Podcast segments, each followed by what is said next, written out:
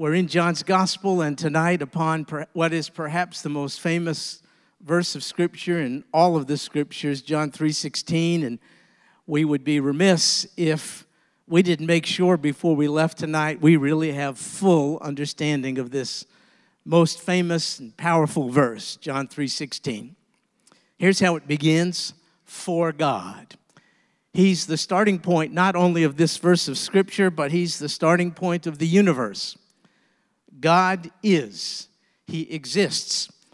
And there's an evidentiary basis for his existence. Much could be said about it, but let me just make a brief statement. The complex design of the world in which we live posits a designer. If you believe we just got here through a spontaneous coming together of particles in the ocean eons ago, you have much more faith than is to be required just to believe in a master designer behind the design, which is called the universe, which is called life. And yet there are oftentimes intelligent people who call themselves atheists, those who doubt the very existence of God, which leads us to ask the question, how could an otherwise intelligent person be an atheist in the face of such evidence to the contrary? I like what someone said about it. An atheist can't find God for the same reason a thief can't find a cop. Uh, they don't want to. Uh, there's something about recognizing the ex- existence of God which affects the whole course of our lives. If he is, then we subordinate ourselves to him, we yield to him, and many of us simply don't want to do that. So the verse begins, for God so loved. Uh, when I read John three sixteen and that particular phrase, so loved, I immediately conclude it's a reference to the extent of God's love. This God who is loved in such a great extent that, and though God's love is extensive for sure, and great and undeserved, I really don't think that's what it means. As I've studied this, I have a different point of view on this. Tell me if you like it and if it fits, and, and if it doesn't, just leave it behind. Uh, I think it really means for God loved in the same sense. God loved even so in light of his previous manifestation of love. I'll tell you how I get that. Uh, John three sixteen is in a context, and because it's such a powerful verse, we often remove it from the context. But the immediate context, it's pretty easy, are the prior two verses, John three fourteen and fifteen. We reviewed those somewhat last week. And the Lord Jesus himself refers to those two verses. It says, as Moses lifted up, this is John three fourteen, as Moses lifted up the serpent in the wilderness, even so must the Son of Man be lifted up, so that whoever believes will in him have eternal life.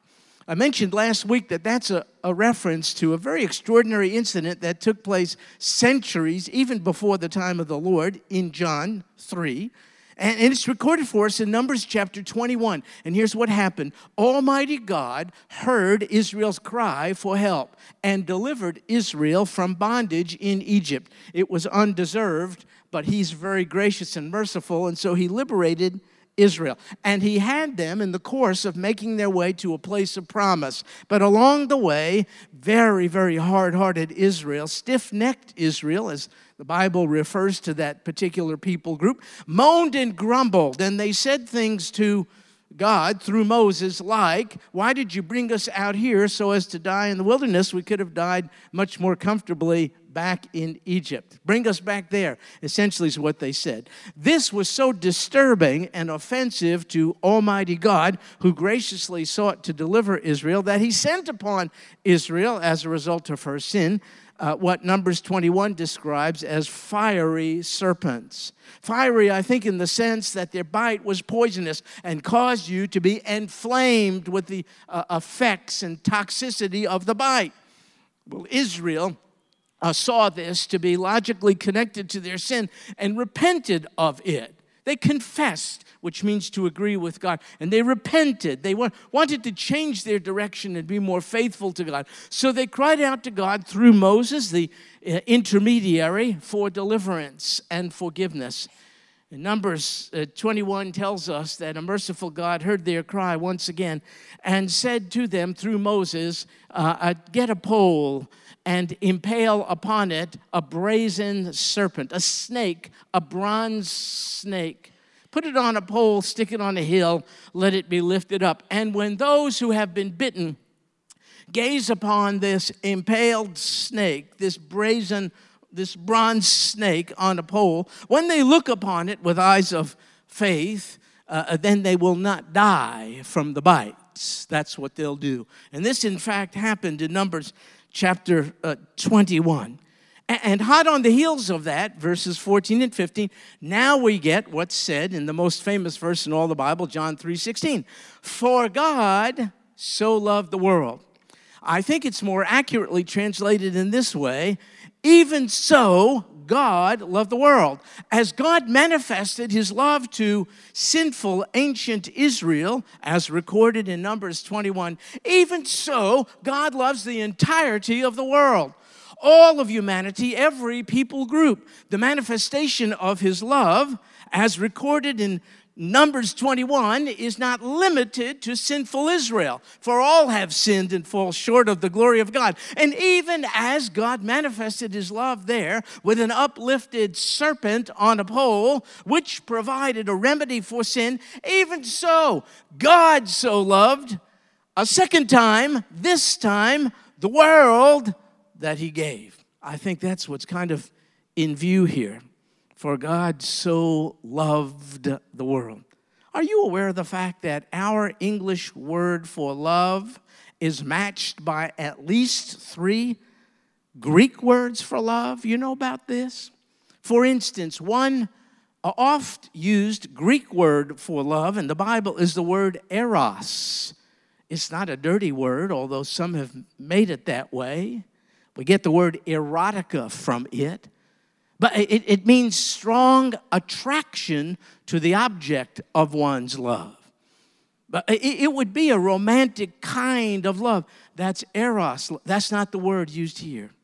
There's another word for love in Greek, and it's the word phileo.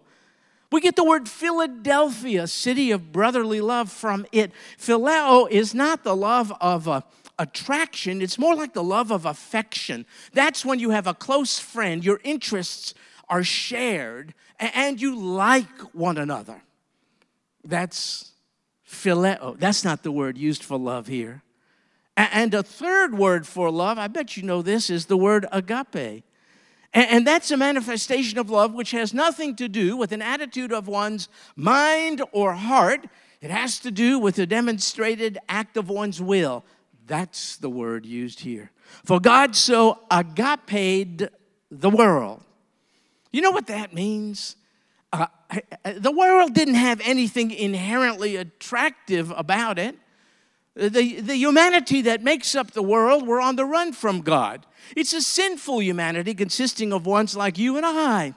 We have rebelled against God and abandoned him, and yet based on his agape love, he's not abandoned us. This is the kind of love which studies the one you will to love and identifies that one's primary need and seeks to meet it in spite of that one. That's what God did for us. He saw our fundamental need, and it's not that uh, uh, global warning, warming is about to destroy us. And it wasn't anything like that. Nothing to do with the climate. It had to do with our internal environment, which put us at odds with God. Almighty God saw our separation from him, the giver of life, and in an act of love, uh, determined to provide a remedy for it. That's the kind of love in view here in John three sixteen. Folks, don't think for one minute God liked us. Oh, no, no, no. It's not phileo love. I'm going to tell you something. There's nothing about sin or the sinner that God likes. This surely wasn't eros kind of love. There was, there was nothing, not, nothing attractive about us with reference to a holy God. In fact, God's love is simply a manifestation of his will. He chose to his, affix his love upon us by noticing what our primary need is, and he sought to meet it. He sought to provide a remedy for our sin problem. How did he do it? Well, the verse says, "For God so loved the world that he gave." He expressed his love by giving, not merely by speaking. The so-called love songs of the day are high on verbal expressions of love, maybe low on follow-through. God's the other way around. Talk, in this sense, is cheap. And so to demonstrate his love in an active way to us, I love this verb, he gave. For God's love consisted not just in professing his love, but in demonstrating it by giving. His love is about seeing our need and choosing to give us a remedy so as to resolve it. And what did he do? Well, he gave, which begs the question, how did he give? And to whom did he give? Do you realize an unbeliever who's coming to hear of John three sixteen for the first time would have those questions which are really not fully answered by this verse?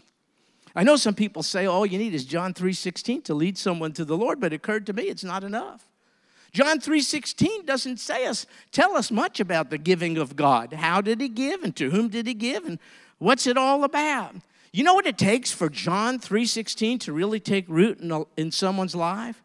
It takes you or me. It takes a believer buddying up next to an unbeliever and speaking to them about the giving, merciful love of Almighty God. It takes a believer explaining God's inexpressible gift. I, I, I, have, I have formulated in my own mind a, a little paragraph that I memorized uh, to help me along the way to broach this kind of subject with people I may run into. It's a mere forty words, if I can remember it. It goes something like this. Let me tell you about the greatest thing that ever happened to me. It's when I realized that God was willing to forgive all my sins through the death of his son Jesus on the cross in my place.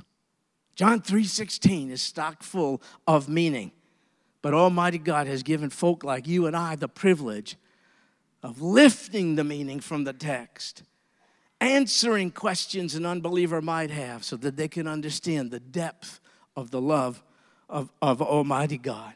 I would like to encourage you to memorize those forty words and then ask God to give you an opportunity to broach the subject with someone and share this with them. I've shared with you uh, over the course of time the opportunities I've had, and many of you on Wednesday nights have uh, been so good to share your experience. I, I, I want to tell you, I have found thus far uh, tremendous receptivity.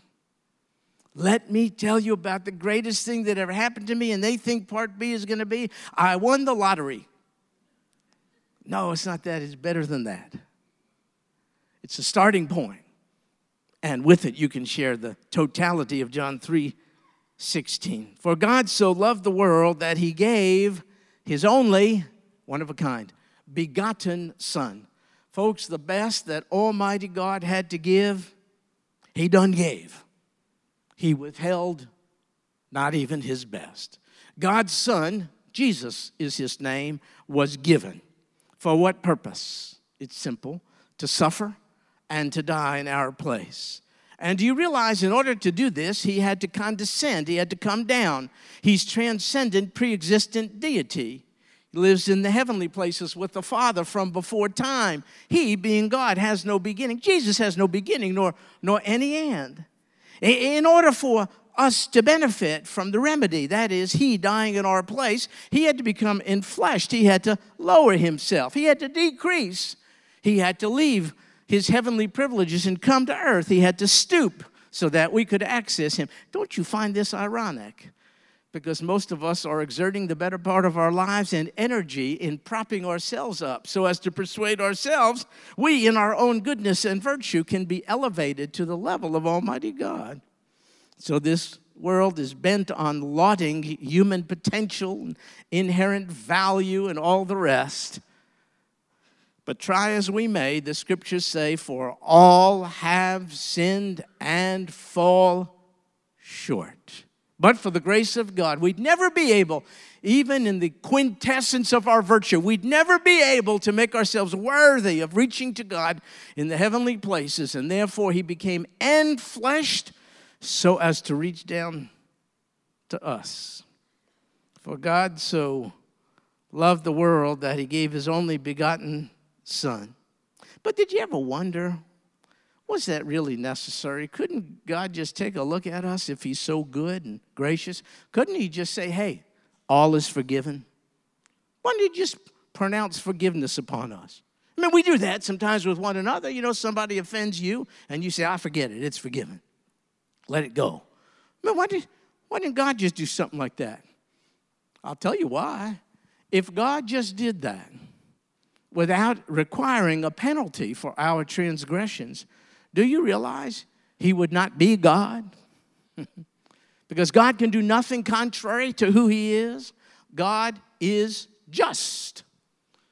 He's a God who requires, therefore, justice. If he waived the just requirement of a penalty for our sin, he would cease being God. So there must be a penalty, but don't get nervous.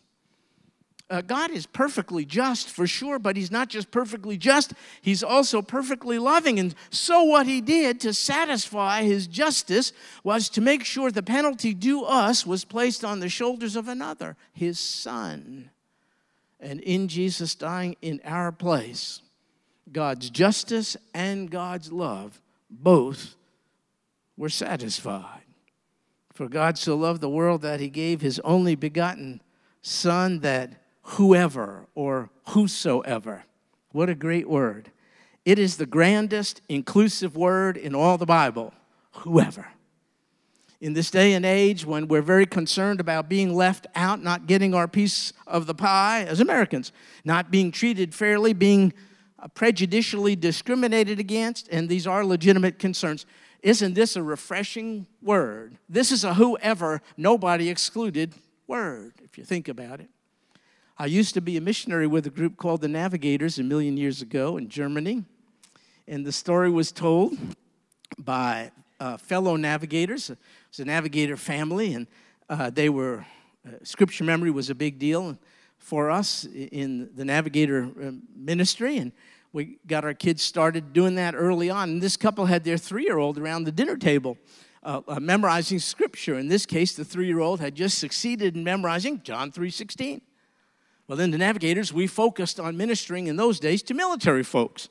And they invited a sailor who was stationed nearby over to their home to have dinner with the family. They sat around the table, and after eating physical food, they decided to nourish one another by uh, reciting their memorized spiritual food, verses of Scripture. Got time for the three-year-old to share John three sixteen. And three-year-old was doing pretty good until he got to the word whosoever. That's a rough one for a three-year-old to pronounce. He had to really work on it. For God so loved the world that he gave his only begotten Son, that who, whoso, who, and he just, he was focused on it. He couldn't articulate the word. That whoso, whoso, whosoever. And the young sailor realized for the first time, oh my goodness, that includes me. That word is me. And there at the dinner table, he accepted, that sailor accepted the Lord Jesus Christ and sailed away on into eternity with the Lord. A three-year-old who couldn't pronounce this word and therefore labored overdoing it, uh, by God's grace, so impressed this inclusive word on this otherwise excluded sailor that the sailor said, this applies, this applies to me as well. That whosoever, this is what it says, believes in him. Do you think believing in Jesus is different than believing about Jesus? Is there a difference there? I mean, good night. The whole world seems to believe something about Jesus. That's got to be different than believing in Jesus. So uh, before the service, I was talking to my friend and brother, John, right there. That's John. And John is, uh, his ministry here is to be on a team of people who babysit guys like me. So that's what he is. He's a babysitter. And uh, John, come here for a second, would you please? And uh, so uh, I'll tell you some stuff about John. He, his wife is one of the ladies on the Africa missions team right now, Deborah. And uh, I had the chance to marry uh, John uh, to his wife. And uh, I'm going to be clear about that. We're not each other's type at all. And I married them. Listen to this. Tell me this isn't hot stuff. Where did I marry you? On the Mount of Beatitudes overlooking the Sea of Galilee in Israel. How about that? Mount of Beatitudes in Israel. That's what we did. We were there on kind of a missions trip. And I married them right over there. Well, anyway, John was telling me, uh, that's a man sold out for the Lord. Don't want to cause you to stumble, brother, but you are. And he looks for opportunities to to minister to people wherever he is. Tell me about a little something. And I, I love this story because it's an illustration of what I'm trying to get at, the difference between believing in Jesus and believing about Jesus. Could you share what happened to you the other day? Yes, sir. I was at the gym the other day, and uh, I always look for opportunities, but this particular night I wasn't looking for an opportunity to share Jesus with somebody, and I was over at a certain part of the gym, and there was a young man there that went to school with my boys I hadn't seen in a couple of years, and I didn't recognize him. I went over and said hello, and went back to do what I was doing, and then I went back again because the Holy Spirit said, go talk to him. Uh, long story short, found out that he had some rough roads that he went down, and he also had uh, been in prison and things of that nature, was looking for a job. And so I just started talking to him about uh, Jesus, and I said, it looks like doing the world's way and your way is not working out for you. I said, why don't you try it God's way? And he said, well, I've done the Jesus thing. And that's what Stuart's talking about. He says, now, you, you know Jesus, but do you, or do you believe in Jesus? Are you born again? Have you ever done that where you put both feet in with Jesus and not one in the world and believing in God? So he said, well, I don't know. I said, that's what you need to do. So we talked a little bit more, to make a long story short. And then a, another big guy, a friend of mine, who's six foot eight, about three hundred pounds, played uh, semi-pro professional football. He's a Christian. He came over and heard the conversation and, and joined in and started adding his uh, testimony in history of where he came to know Jesus Christ. And uh, so we prayed for him there in the middle of the gym. And we left him saying, look, you know, God's a God of second and third chances. He'll forgive your sins today, yesterday, and forever. So give him a try. And then uh, I said, what you do with it's going to honor God, okay? And we did more than that, but that was an opportunity that presented itself I wasn't expecting. Thank you, John. God bless you, brother. Thank you, Thank you brother. God bless you. Wonderful, wonderful, wonderful. John was working out, but he is an ambassador for Christ, even in the gym. You know, whenever I get around John, I I find this uh, unconscious impulse to kind of go, it's kind of like suck in my stomach a little bit and walk around like that. It's just uncomfortable, but that's what happens, the effect he has. But, but uh, a brilliant illustration. This young, struggling guy who John was ministering to Uh, essentially said, been there, done that. I've heard of Jesus. I've tried the Jesus thing. Didn't work. John was challenging the thinking. But see, so that's the difference between believing in Jesus and simply believing some things about him. To believe in Jesus is to place one's confident trust in him for forgiveness of sin and entrance into heaven. That's what it means. It means to lean into Jesus and his merits, forsaking any confidence in your own. You've heard this illustration before. Let's use it since you're all seated. You're seated on chairs. Uh, you might have come into the room and you notice things about the chair. If I were to say to you, do you believe that the chair is here? Of course, I see the chair. Do you know about the chair? I know about the chair. You understand the purpose of a chair? Absolutely. I know I know all, all that kind of stuff. But to believe in the chair is actually to put your weight on it, thus showing confidence in the chair's capacity to carry you. That's what it is to believe in Jesus. It's more than just describing his existence and that he lived, and some people refer to him as the Savior, and yeah, he's the theme of Christmas and all that kind of stuff. I, I, I got all that. But that's not enough. John says here, one has to believe in him, putting confident trust in him as the only means by which our eternity can be guaranteed and our sins can be forgiven. In other words, you stop depending on your alleged goodnesses and on your good deeds, on any inherent merit you have. You forsake all that, knowing it doesn't exist, and you say, I am confidently trusting, resting in the finished work of this Jesus who suffered and died on the cross in my place. For God so loved the world that he gave his only begotten Son, that whoever believes in him, you know what God is doing? He's offering this for whosoever, but it only is of value to those who believe in Jesus. The whosoever is an inclusive word. That is to say, the message, the remedy is offered for everyone. It doesn't really have benefit except for those who make the choice of accepting it. And so God gives us free will. We can accept or reject this magnificent remedy the Father provided through the substitutionary death of the Son. And with the freedom of choosing to reject Jesus, the Father allows us the freedom of living forever with the consequences thereof. And here's the consequence: perishing. That's what it says. Some people think that means you die. Sin all you want. Get all the gusto. If it feels good, do it. Because all that's going to happen is when you come to the end of your life here, you just die. You cease to exist, and that's it. Let me tell you something. That's not so bad. You just die. End of story. But that's not what the word means. You know what it means to perish? It doesn't mean to ceaselessly, uh, uh, to cease to exist. It means to live on eternally in sheer and utter ruin. Folks, if eternal life has an eternal, never-ending quality to it, so does eternal death. It has a never-ending quality to it. So it is to live forever, listen, with unmet needs. Are you hungry? Anybody hungry? Yeah, me too. Well, all we got to do is wait another two hours till we finish. And we get something to eat. Or you're bored, or you're disgusted, you know, whatever the deal. Just wait a little bit. Those needs are going to be met.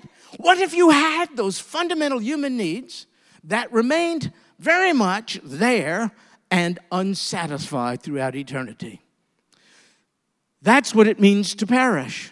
It means to be constantly dying in the experience of unsatisfied needs. Why? Because you chose to reject the God who is there to satisfy all our needs.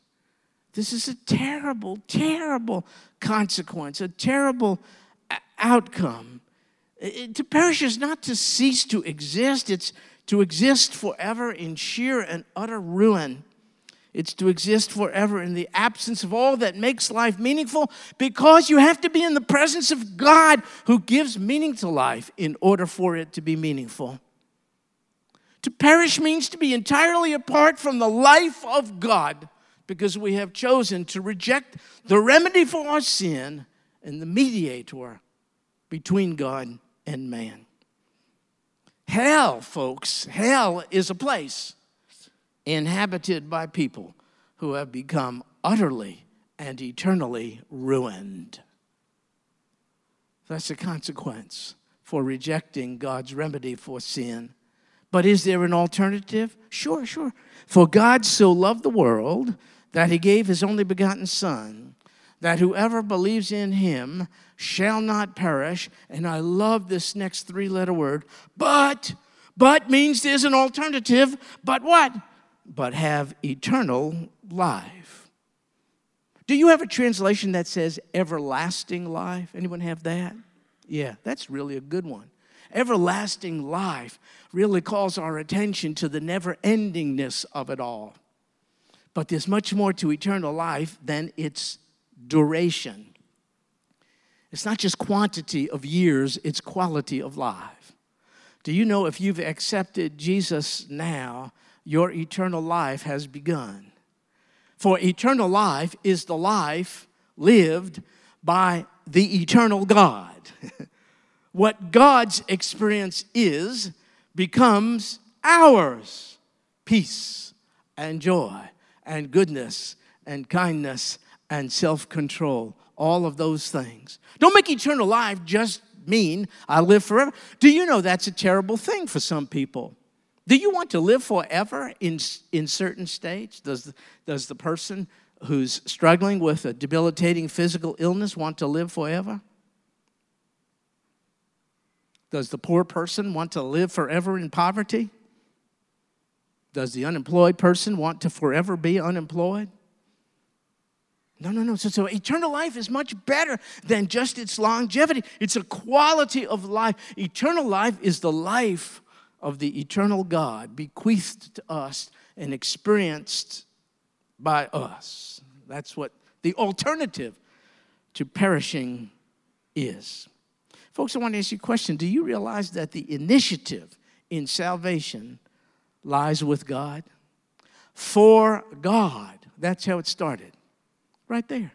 Do you realize that the initiative in salvation has been taken by God? You know what that means? You and I don't have to beg him to forgive us. We don't have to wonder about it. We don't have to beseech him and petition him, and cry out to him, and shriek in horror at the possibility that he'll decline our request. Do you realize God has already taken the initiative in the matter of salvation? And when we cry out to him, maybe wrongly, I think he says, forgiveness is my idea. Don't you know John three sixteen? For God so loved the world that he gave the remedy for sin. And do you realize this? In the incident in Numbers twenty-one, which we previously alluded to, the uplifted servant, do you realize that that remedy for sin was sufficient for absolutely everybody in the camp? And so too, the uplifted Jesus, the enfleshed Son of God who was uplifted on a cross, what he did is enough for absolutely everybody's sin to be atoned for.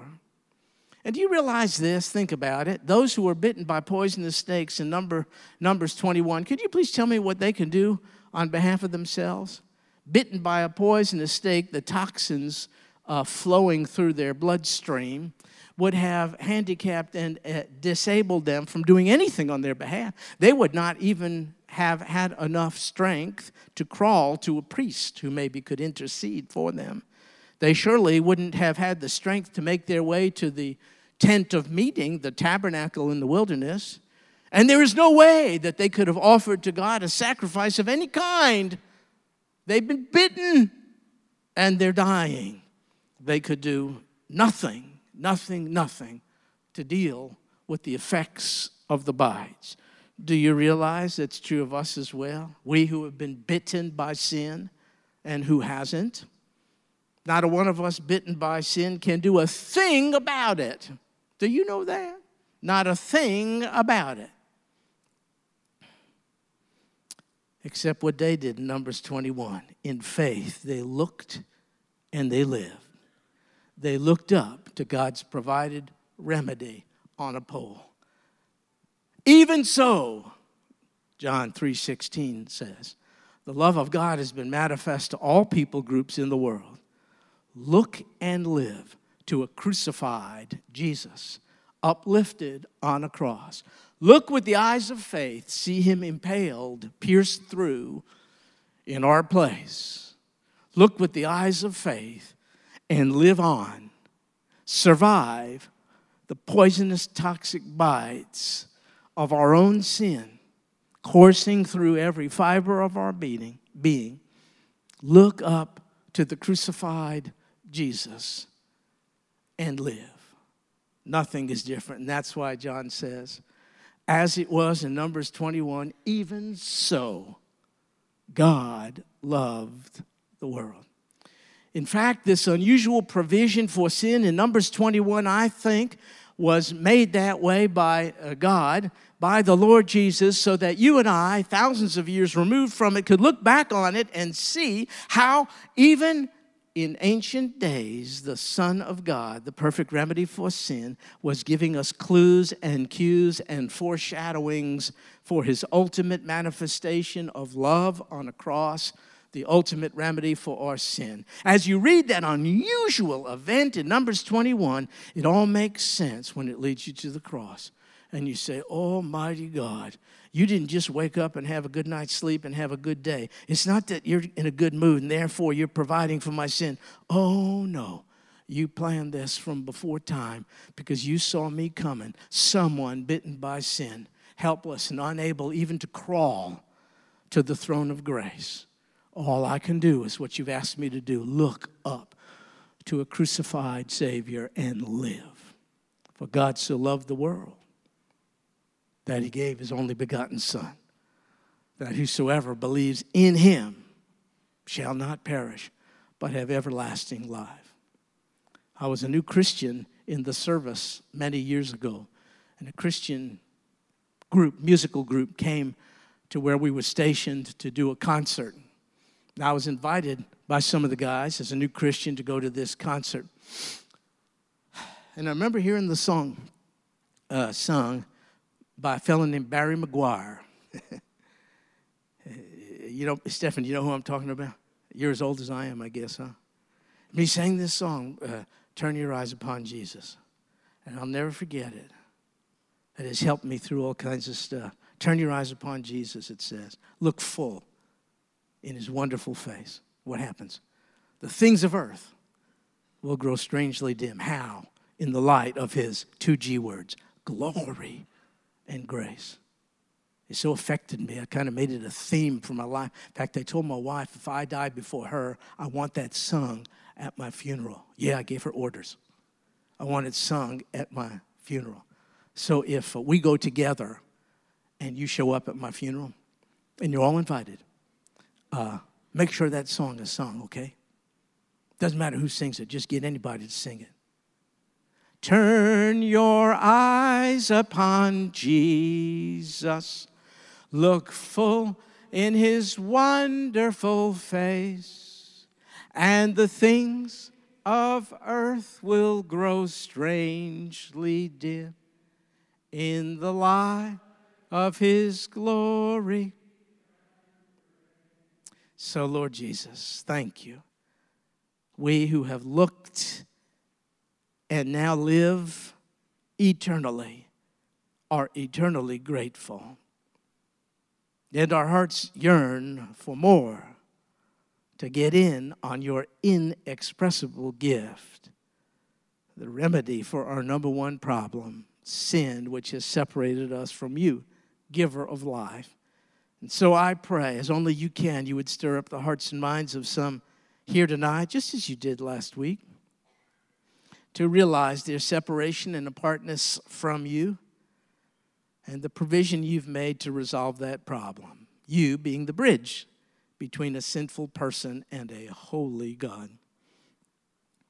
Thank you for the sufficiency and totality of what you've done in being lifted up on a cross on our behalf. We don't have to add to it. There's nothing better than it. There's nothing we could offer, for we're hopelessly bitten and paralyzed by the effects of our own sin.